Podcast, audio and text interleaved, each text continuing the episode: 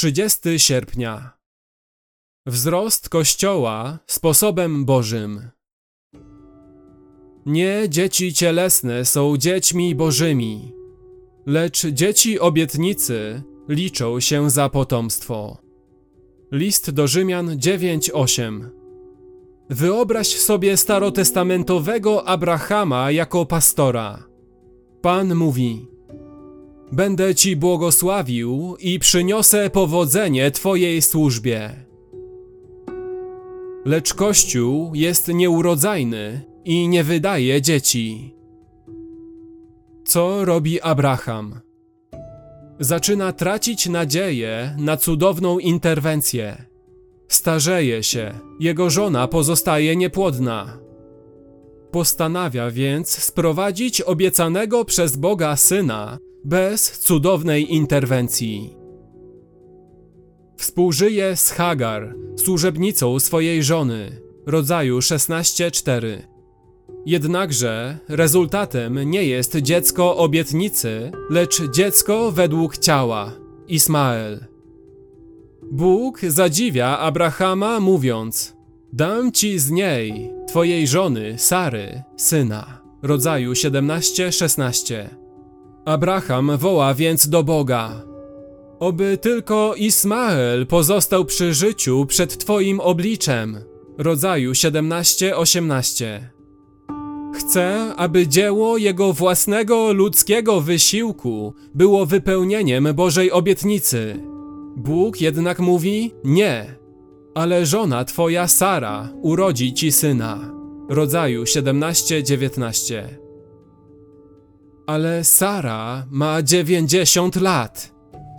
Była niepłodna całe swoje życie i przeszła już menopauzę, rodzaju 18-11. Abraham ma 100 lat. Jedyną nadzieją na dziecko obietnicy jest szokująca, cudowna interwencja.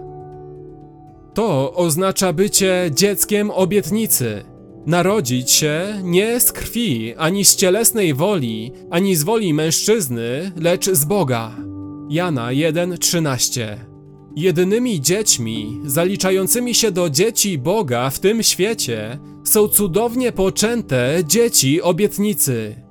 W Galacjan 4:28 Paweł mówi: Wy zaś, chrześcijanie, podobnie jak Izaak, dziećmi obietnicy jesteście. Jesteście urodzeni według ducha, nie według ciała. Galacjan 4:29. Pomyśl jeszcze raz o Abrahamie jako pastorze. Jego kościół nie wzrasta w sposób, w jaki on myśli, że Bóg obiecał. Jest zmęczony czekaniem na cudowną interwencję. Zwraca się ku Hagar, zwykłych ludzkich pomysłów i postanawia, że jest w stanie przyciągnąć ludzi bez cudownej pomocy Ducha Świętego.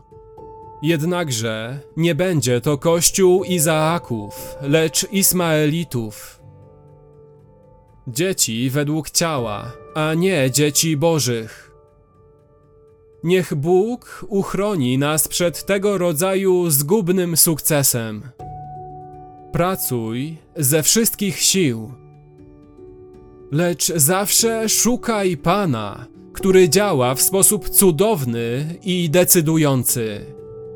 Konia przygotowują na dzień bitwy, lecz zwycięstwo zależy od Pana. Przysłów 21:31